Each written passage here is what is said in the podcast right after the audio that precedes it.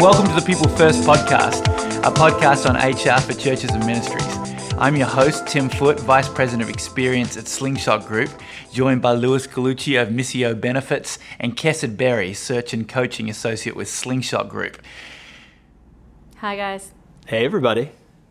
As we explore the world of HR in churches and ministries, it seems important to discuss budgeting for this area. It's interesting, you know, as we uh, talk in Slingshot Group, uh, it's it's often uh, an education piece for churches when we remind them and ministries when we remind them that it's easy to think about budgeting for equipment and budgeting for buildings, but uh, budgeting for people, sometimes you have to really prioritize that. And so uh, that's why we're here today to, to chat a bit about how we think around budgets for HR. But before we do that, uh, I want to I want to have Lewis tell us a little bit about uh, Missio benefits.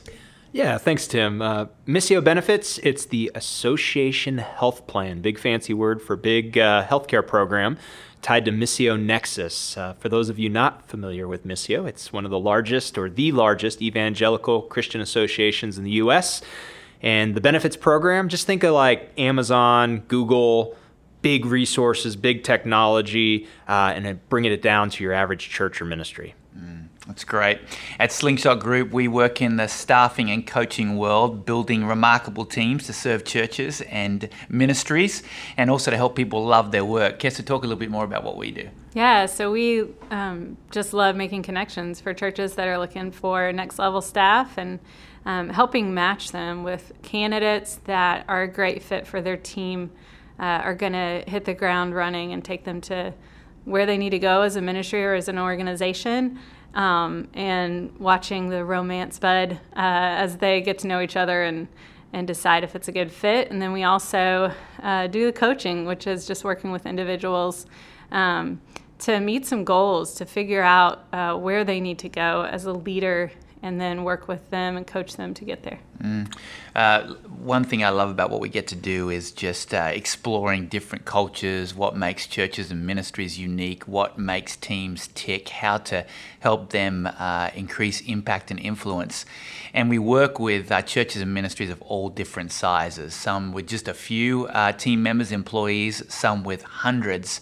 And uh, we know that likewise, people listening to this podcast today are going to be from all different types of organizations. Some ministries probably don't even have uh, an HR budget, let alone a full time HR person.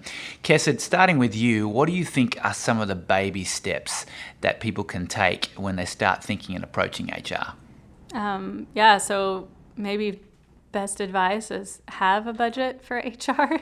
um, uh, think about, you know, where you want to add value for your team, um, how you want your team to be able to continue to grow, how you're going to be an attractive place to work um, to bring in the right talent to get you moving forward, and recognize that those expenses uh, on HR they feel like, you know, maybe in your mind they're disposable expenses that you don't necessarily need to prioritize, but those are people expenses, and the people are the ones um, making it happen and moving the ball forward and getting ministry done and really bringing people through the doors of your church um, and impacting the kingdom. So, any investment in your staff and your team, um, you know, really in the long term is a great uh, value and a great investment it's interesting in uh, being uh, in the experience space and worship production, communications, that kind of area. Often we talk about a replacement budget for equipment and for facilities. And I think a good place to start in the HR area is a replacement budget for your people. Uh, we're going to talk in uh, other episodes about how we need to be developing a pipeline. Uh, similarly, we need to be developing a budget that requires the ability to uh, post for new positions, to develop that pipeline, to engage a search group. Chat a little bit about uh, that. Yeah, well, I'd start with data. Like, look back at your team uh, year over year. You know, how many staff do you have? What's your retention been like? What's your overturn been? Um, turnover, you know, previously, what were the factors involved in that turnover, and try to come up with here's how many staff we had to replace or new positions that we added that we needed help with recruiting on. Um, and then budget based on that, based on your projections for growth, um, what your team's going to look like two years from now. Start budgeting for it now so that when those opportunities are open, whether it's a, a new add to your team for growth or it's backfilling a position that's now vacant, you're ready, you have the resource needed um, to step into that new hire, that selection process uh, with what you need to make it happen and it not to take forever. Um, so, yeah, I'd, I'd, look at the history mm-hmm. and then what are your projections for the future and just try to come up with a number that um, helps you put it in the budget. So we know that the budget isn't just uh, about money. It's it's about time and all kinds of resources. Uh, talk a little bit about how to make time to research and measure your staff. Like, do they even like working here? There are so many great tools out there um, to to learn about how your staff's engaged on your team. One of my favorite ones is Gallup's uh, 12 question survey, and just all these points of what makes a happy team member someone who feels engaged in their role. Um, it's a fairly inexpensive survey, but getting the right data um, to really look at where are the hot spots on our team, where is low hanging fruit uh, for us to implement some changes and make this a better place to work. Um, and where can we start doing that now? And really look at what your staff is telling you about it, what, what it's like to be there on the team. Yeah. What listeners mightn't know about you, Cassidy, is before coming to Slingshot Group, you were on the HR staff at Life Church. And I'd love to take it up a couple of levels and uh, have you speak to what you think the primary role of HR should actually be. Well, I actually went to uh, an HR conference, and during my time uh, there at Life Church, and um, a great leader that most of us are familiar with uh, said the most important thing about HR is that you love people. Um, that that really truly is the motivation behind the decisions that you make, how you budget, um, what plans you put in place, what goals you set, what your review process looks like, what corrective action looks like, what uh, salary increases look like. That all of it comes from a place of really loving the people on your team and loving them well. Part of uh, uh budgeting for churches that don't necessarily have an HR department is bringing in people from the outside to, to consult and to coach. And I know you've been doing quite a bit of that with Slingshot since leaving Life Church. What does that look like?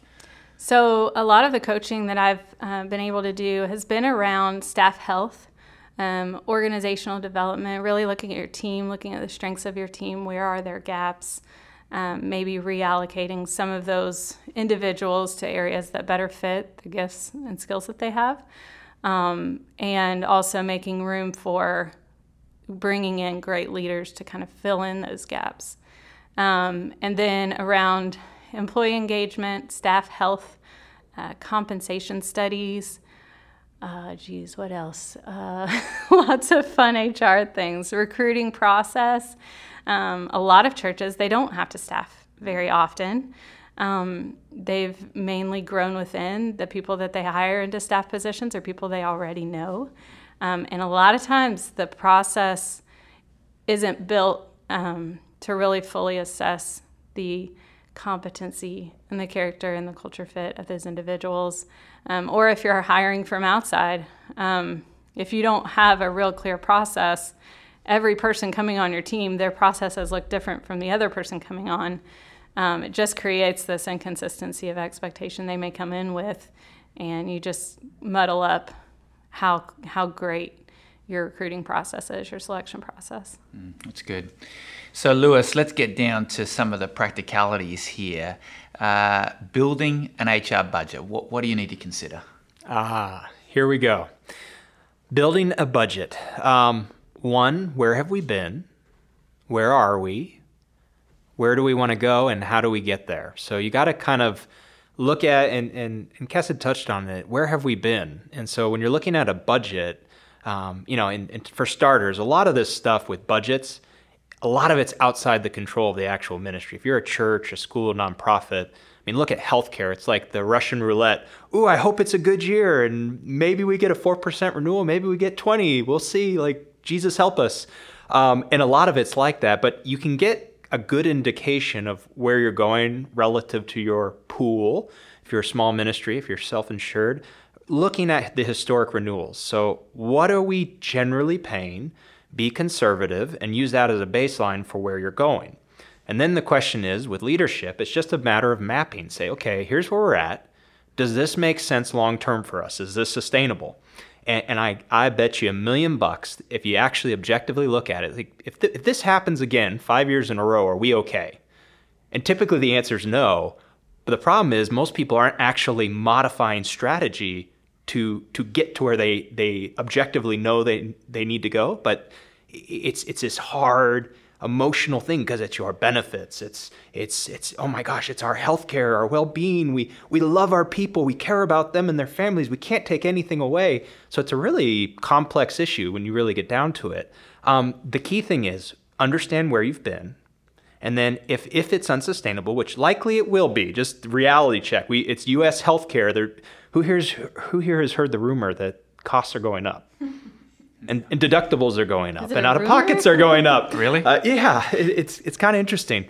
So the key thing is look at what you're at, where you're at, and then if you offer multiple plans, likely one of them is more expensive than the other.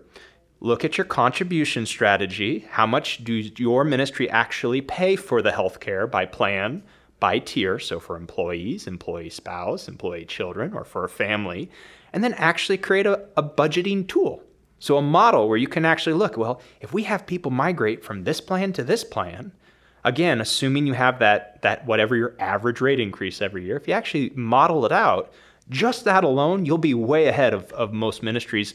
Gosh, for that matter, most secular corporations or businesses in the United States, just to understand where you're at and how a movement of people from one plan to another that you may already be offering changes things. Um, if it doesn't, if you build that modeling tool, which is easy to do, there's there's lots of stuff. I mean, if you Google it, you can you can find stuff. Um, if if one of your current plans doesn't help due to migration, pick a different plan, and then start thinking differently about strategy.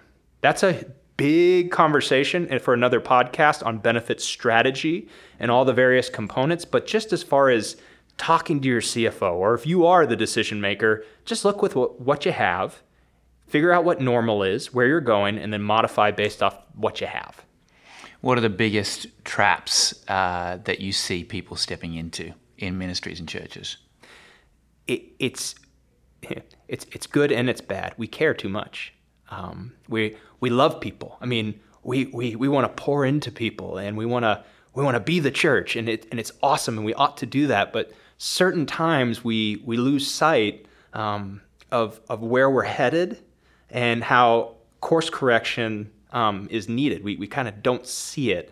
So you'll see these traps of, okay, well, we have to do this. This is what we've always done. We always we've always offered these types of benefits, and we've always paid 100% of the cost. And we we've never asked our people to be consumers and actually think about how much primary care costs versus the emergency room or whatever. Um, those are big traps, and as believers, we ought to be okay with thinking differently about how we steward our utilization of the healthcare system. Um, if we do that, it, it, it benefits the family, our, our, our, people that work for us, it benefits us as a ministry.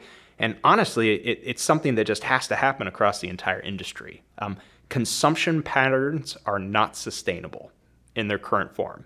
So either we own it and we make positive changes, or we're on a crash course with something that's not fun. So think socialized healthcare. You know, you're not supposed to talk about that stuff, but if it's unsustainable, something has to give at some point. So it's on us to do it. Yeah, I'm Australian, so I know all about socialised healthcare.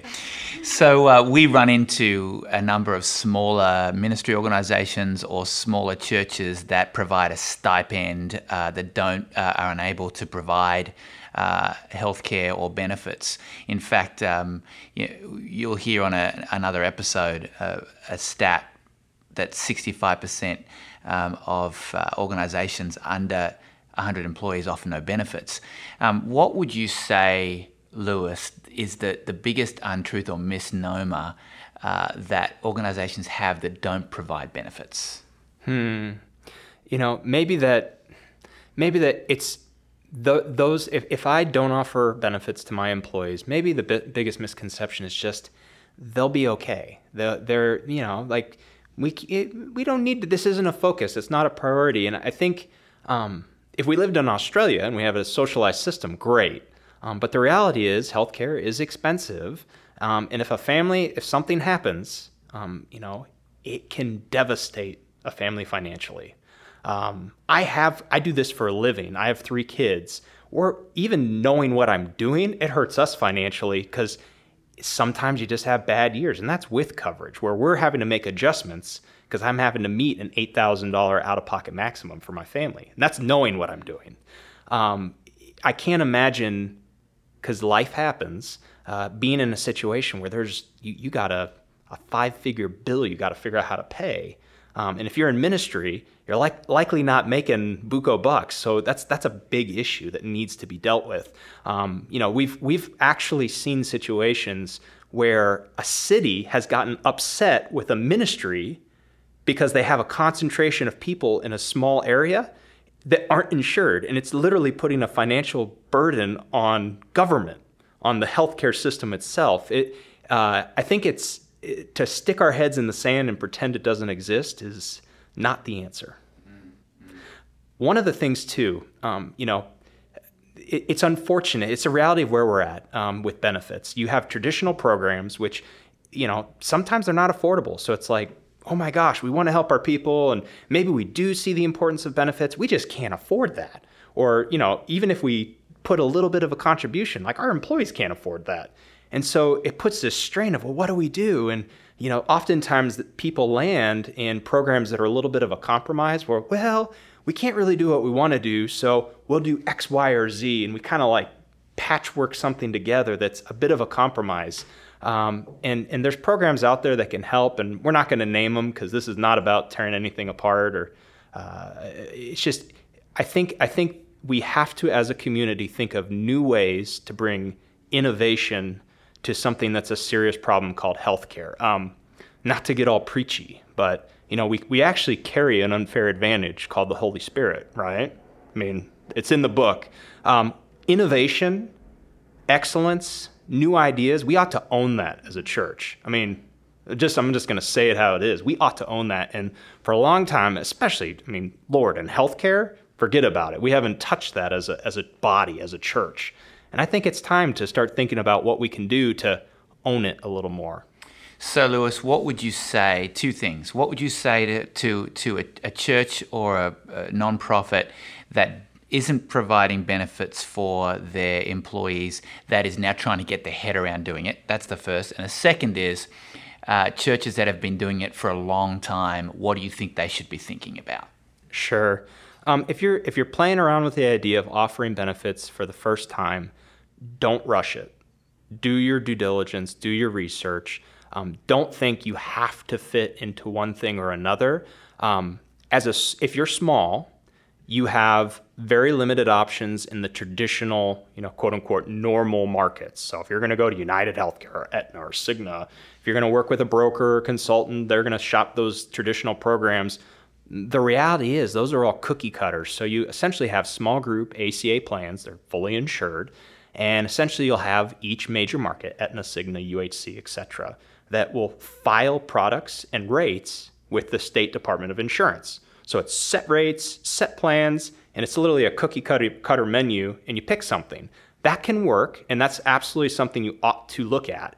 Is all of the the small group ACA options that are out there for you. Um, you can look at the shared Christian healthcare programs. Um, those are exploding, by the way, right now. They're getting a ton of growth, um, and there's a bunch of them out there. Um, and I, I, have nothing bad to say about them, but it's really, really important to know what those are and what they are not. They are not insured products. They're not contracts.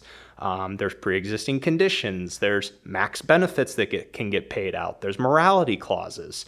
Um, so it's just important to know what they are and what they're not. Um, and then there's unity. What a novel concept.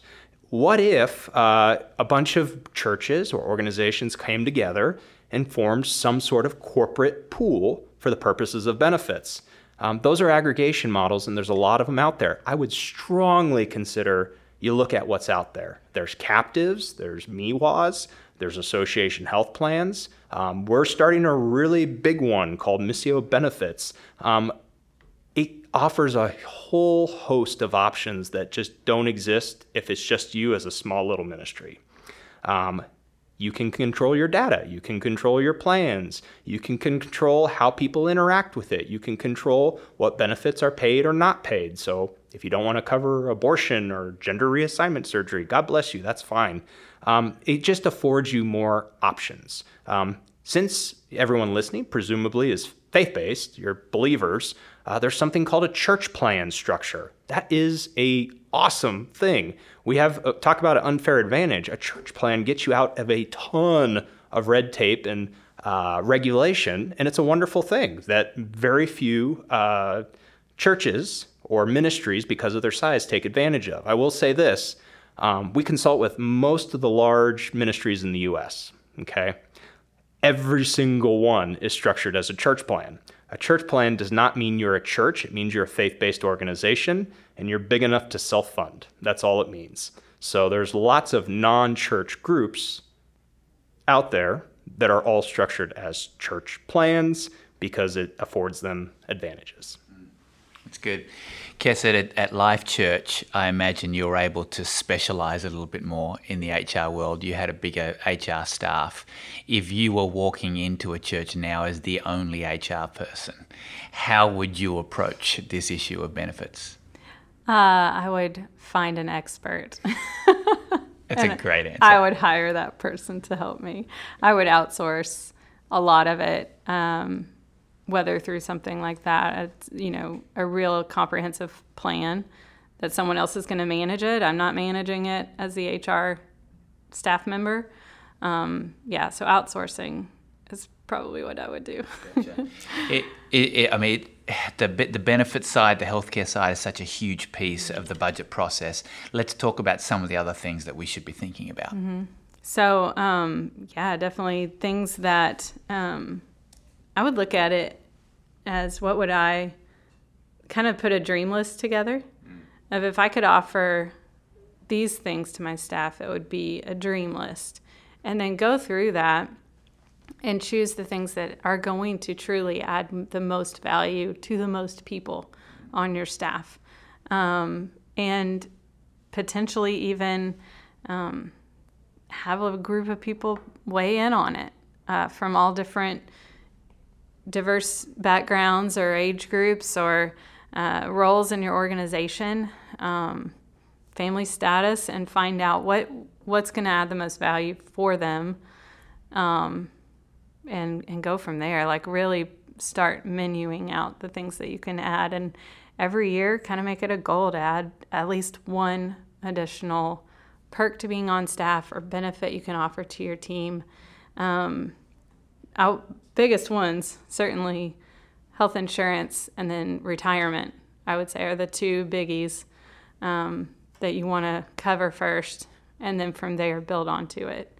Um, but there's tons of things you can add as perks to being on staff. So I would go beyond even just, hey, if something awful happens, we have insurance. Um, but also, like, how am I going to grow as a leader? What does my future look like here on this team? Five years from now, how will I have grown as an individual? Will my family be better? Will my finances be in better shape? Um, will I be more more emotionally healthy, spiritually healthy, and in general, will I be a stronger follower of Christ? And um, find some real tangible ways to add those things into your HR budget um, so that you continue to lead the way, lead your staff towards more health holistically. When you think about other categories that you should have in an HR budget, what about things that improve culture that have a budgetary implication? So, things like um, education, uh, great conferences you can send your team to. You know, often I look at staff and they're just pouring out, pouring out, pouring out, and constantly doing ministry, and there's always um, a suck on them emotionally, physically, spiritually, mentally, um, some way to give them a chance to go um, retreat, be refilled. Um, so look, definitely look for ways to do that for your team, um, either as individuals or as a team building or your whole team, um, depending on what you can do. Um, and those can be all different cost you know, ranges, you can find ways to do it that are less expensive just to get started. Um, and then I would say things like team development, um, celebrating. We're all good at, you know, getting through Christmas or getting through Easter or uh, whatever big event that we're trying to pull off as a staff team. Um, and if you don't slow down a little bit every now and then and really celebrate those things, um, your team can really miss out on that reflection and recognizing what God's doing in and through your team. Um, I'd put that in the budget. Um, it's like, don't just throw money at things, though. Um, that's not, I don't, I think, you know, it can kind of sound like that, like just, yeah, put this stuff in your budget and throw money at things, but really be intentional about where you want your staff to be five years from now. Um, it might be counseling, you know, mm. offer counseling available for your staff, um, for them, for their spouse, for anyone on their family. Um, things like wellness reimbursement. Mm. If you want a healthy staff, you want low cost health insurance plans, you have a healthy, healthy staff, you want to incentivize them to get out and get healthy um, and to, to make sure that just as a, a human, as a whole person, that they're taking care of themselves because they'll just be better at life. if you can take some of those, like add some of that stuff to them and take some things away that are just distractions from being able to do what God's called them to your organization to do. Uh, real quick, Lewis, how does that that wellness incentive piece flow into the benefits? It, it's huge. Um, if you have a program you offer today, so healthcare and some sort of wellness program, um, you already conceptually get that well-being is important.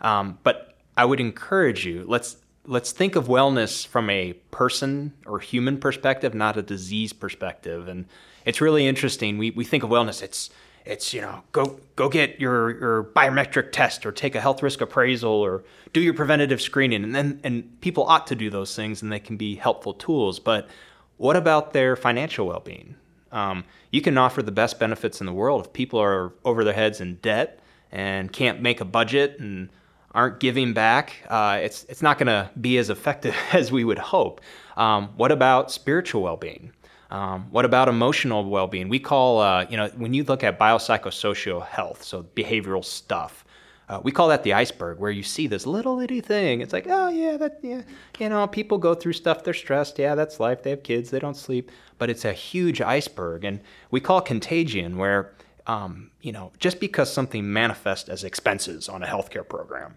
um, it doesn't mean that the the actual claims, the medical and the pharma stuff, is what's causing the claim you could have an underlying marital issue. And we see this all the time in the data with big uh, self funded plans. You can have a financial, it could be a, a, an addiction or a death in the family or a divorce. Um, there's all sorts of stuff that causes what manifests as healthcare claims. And oftentimes, while, while you know, as believers, we get it, it doesn't actually show up in our strategies with wellness. So, I mean, shoot, you know, you're Kessid, you're from the South. You know, there's a saying: "Is the juice worth the squeeze?" Um, yes, have a financial wellness program. I mean, shoot, help people get out of debt. I mean, yeah. basics. Yes. Don't spend more than you make. Give. It's a good thing to do. We ought to do it as believers. Um, do we have, you know, what if someone shows up and they're suicidal? What the heck do we do? Is there a plan for that? Do we have an emergency response plan? Is there an EAP to help deal with that? Um, if if someone needs spiritual counseling, you know, we as believers oftentimes think, oh yeah, well they they go to church, they're they're fine, they they can just they just need to get in their prayer closet with God. And yes, they do, but there can be a lot of things at the workplace that you can offer that are amazing. And the thing is, it all matters. And we've seen that make such a difference in the consumption patterns on a healthcare program. When you actually treat people like people and not a disease, it matters. Yeah, it's it's been really interesting tagging that, and also because of what you said about um, making counselling available for staff, that kind of thing. Just the the the raising the level of awareness of the need for coaching mm-hmm. uh, on staff and how leaders need coaches to thrive has been amazing for us to be a part of in the space that we work in. And that's return on investment with new employees, with first 90 days coaching. Uh, it's next level coaching to help leaders break through so they don't burn out and that you don't have to go look for staff uh, organizational health. We're involved with so much of that, and it needs to be a part of the budget so that it's not a shock. Just as important as recruitment needs to be a part of the budget. You know, so many churches are realizing, and, and ministry organizations are realizing that they need to outsource this now because they don't have the time, they don't have the network, they're not living and breathing this day in and day out. But when they talk to a search group, they they they're surprised by the cost and it's simply because they haven't attached that to uh, that line item in their budget. Uh, that we're going to have to replace this position at some point. What would you say to that?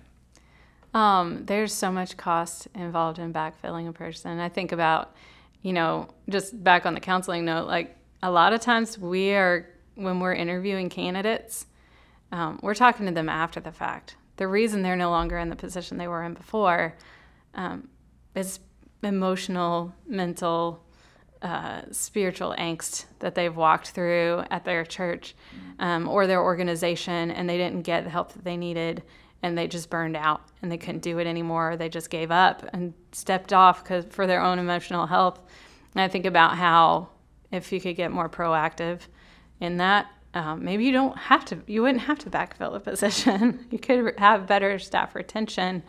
Um, but along the lines of um, what did you say? Replacement cost. Mm-hmm. um, there's think of all the the leaders on your team that are going to spend energy on staffing just one position. What if you have two or three or four positions that you have to staff? Those people their job description probably doesn't have staffing anywhere in it. And all of a sudden we're going to expect them to be an expert on finding a great person, finding lots of people to choose from, an expert on doing research on that person, making sure they have the competency for the job, and then interviewing them, all the soft costs of the people that need to be involved in the interview process. Um, just it just keeps going. There's so much time invested in it. And that's not even starting to talk about the fact that you can't afford a bad hire. Right yeah, we that, that's a whole other episode. Yeah, the equity you lose, man. Yeah. Certain roles, you put somebody in that role, three months later they're out. You have just lost the trust of that team, the people who attend. And, and often that's rough. that's when uh, organisations will contact a staffing group They've done a 12 month staff, uh, search on their own. Mm-hmm. They lost that staff member. They're fatigued, and now they're working with a group like us. And that's that's a hard relationship to cultivate once they've been through all of that. We'd rather get them on the front end. Uh, you said, Lewis, something about uh, financial counselling, that kind of thing. Um, we often in the staffing process will suggest doing credit checks on on potential leaders so that we know coming in if there's if there's any issues there.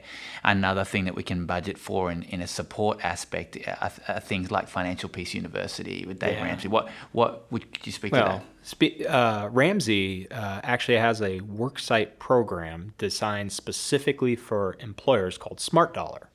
Um, you know, and there's there's lots of what what we would define as financial wellness curriculum. They're all web based, it's on your phone, and it's a process whereby you actually put your credit cards, your, checking account, how much do I make, and it actually integrates it all into a budgeting tool so it's easy. So, you know, whether you're tech savvy or not, you just put it in and bam, it shows you like, oh my gosh, there's a major problem here, or you're doing okay.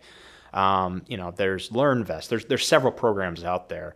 Um, those things they they cost almost nothing, and we've seen um, and I kid you not, we had we had one um, you know billion dollar nonprofit we work with. They had a seven hundred thousand dollar aggregate financial turnaround in like four months, just in their employees. I mean, it was like we're really like they paid off that much debt and put that much more into savings. About a year and a half into the program, they're at almost about two million dollars of turnaround.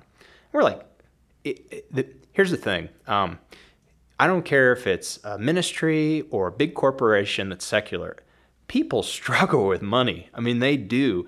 And it's it's a fallacy to think that it's not inside the church. It is, and people need help. And there's some really good tools out there to help them, um, uh, you know, be better stewards. And when they're better stewards, they're better able to interact with the type of benefit strategies that are optimal for an organization, meaning uh, HSAs, consumerism, shared responsibilities, the, the, the things that work that are sustainable, that can levelize trend as far as increases in cost, um, you have to have your folks on board uh, to manage the, the cash flow components of that. And if they're in debt over their head, it's going to be a challenge. Yeah. Yeah. Another thing we find we've found in our line of work, Kesset, is that people don't leave jobs; they leave managers. Yeah, as we as we talk about budgeting and what to think about, how do we how do we guard against that in an organization? Um, budget for training your managers. I talk to so many churches that just put people in leadership over someone because they've been a great individual contributor, but they've never been a people leader and then they get into the role of people leadership and they they don't know how unless their own leader has been someone who really developed that in them. And so whether it's coaching uh, from some external source or it's uh, sending them to some kind of training, um, budget something for your people leaders so that they know how to do it. Um, because you can't afford for the uh, you can't afford the long tail that that has when you have a, a bad manager in a position of influence on your team. Um, and sometimes you don't know early enough. You don't know until it's a crisis. A lot of times that, that there's a real lack of leadership or unhealthy leadership uh, on one of your teams. Mm, that's good. Again, this one's a budget of time. Let's talk a little bit about the onboarding experience. Ooh, definitely plan for it.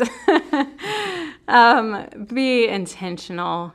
Uh, that first impression, uh, you know, the site visit's so great. So many churches are great at site visit. They really want to court and woo that candidate, their, that spouse, um, to their team, to move to this wonderful community, to do ministry for these amazing people in our community. Um, to take this role and we're such a great church and look at our culture and here's why we love you. And there's this really great experience they have in the site visit. And then um, i've seen some candidates they show up for their first day of work and their leader's not there.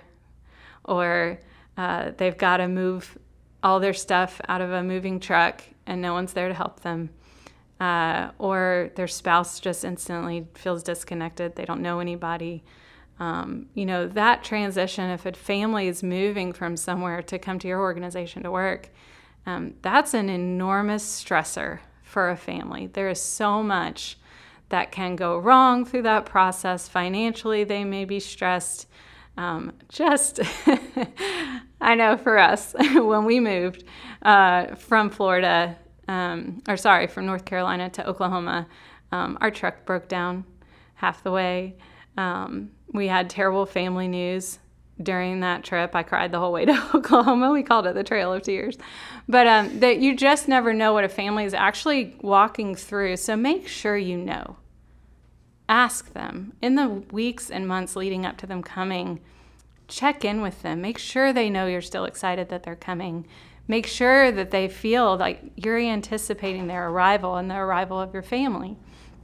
I would say um, things like have everybody on your staff uh, call if you, or everyone that's going to be regularly interacting with that new team member that they call and welcome them to the team. Um, somebody mentioned earlier that uh, there's a company that when they hire, they make an offer uh, to a candidate for a position on their team that the whole group comes in for that video conference call and is in the background applauding um, as they invite that person to come to their team and, and it, celebrate that it's a great fit for their team. Um, so think through ways like that. Historic agency, they have really, if they bring somebody new on their team, um, they have a magnet made of their face and it's on the fridge in their common area, and little things like that that can really communicate the culture of your team and make that first impression, not just for that new team member, but if they're if it's a whole family you're bringing in um, for their whole family, because there's just so much that's under the surface of the stress of starting a new job, that transition from one to the other, a move, all new things, oh my goodness, I'm stressed just thinking about it. One of the things we love to do at Slingshot is celebrate the hires. Yeah. You know, uh, put a picture on social media and really celebrate that, celebrate breakthroughs in coaching. And when I think about the onboarding process, it can really affect return on investment with a new hire, and they can bring value to that organization quicker if you're more intentional about that onboarding experience. I mean, simple things like having a computer for them and a desk mm-hmm. on the first day, and just thinking through a lot of those details can make a huge, huge difference. I tell you what, as a as a benefits guy, so I'm not necessarily involved in on the uh, the minutia of onboarding, but the the groups that get this right, you can because I walk into all sorts of different ministries and nonprofits and churches and stuff. You feel it. You you literally feel it. I I had one instance just how important it is where I you know open enrollment. You get up on you you know here's the new benefits and and Everyone and, falls and asleep while I you're got talking. a sta- I, so I got up. I got a standing ovation when I got up on the stage, and I was like, "What the heck? Like, are you kidding me?" And and it was like a genuine thing coming out of this place of just they honor each other, and I I, I don't. I mean, that's more your guys' world and how you develop the cultural part of it. I'm just the, the benefits data geek. Um, but but I tell you what, the the ones that have it, you feel it. It is something you literally. It is a tangible thing in their culture. It is awesome. Yeah. What about budgeting for uh, work anniversaries and that kind of Oh thing? yeah. Talk a little bit about that. Birthdays, work anniversaries. Um, you know, if you again look back at the data on your team, where do you like what's the tenure of your staff? Where do you lose them? Is it at a year and a half? Some places, 18 months in, they're already looking for the door. Is it three years? They've kind of mastered their ministry area, feeling unchallenged. There's nowhere for them to grow on your team. Like, figure out where do we lose people? Where's our turnover happening? Is there a trend? And how do we get ahead of that? If it's at the three year mark, celebrate big. When a staff member hits three years on your team, buy them a gift, send them on a trip, do something meaningful to celebrate. Because we all know church years are like dog years, right? like, um, so three years on staff at a church is like 21 years of experience. Um, congratulations, you have retained them for that length of time. They have stuck it out um, and potentially, you know, really. Th- have been able to thrive and grow a ministry area, congratulate them for that, reward them for it. Um, and I like to do it in ways that aren't necessarily like an extra bonus check, maybe that too, but um, really something that feels like a luxury to them um, to reward that length. If it's five years, wherever that time is that you feel like you kind of lose momentum with your staff or you start to wonder if they're going to be with you much longer. Um, look at your whole team and figure out how can we reward this milestone on our team.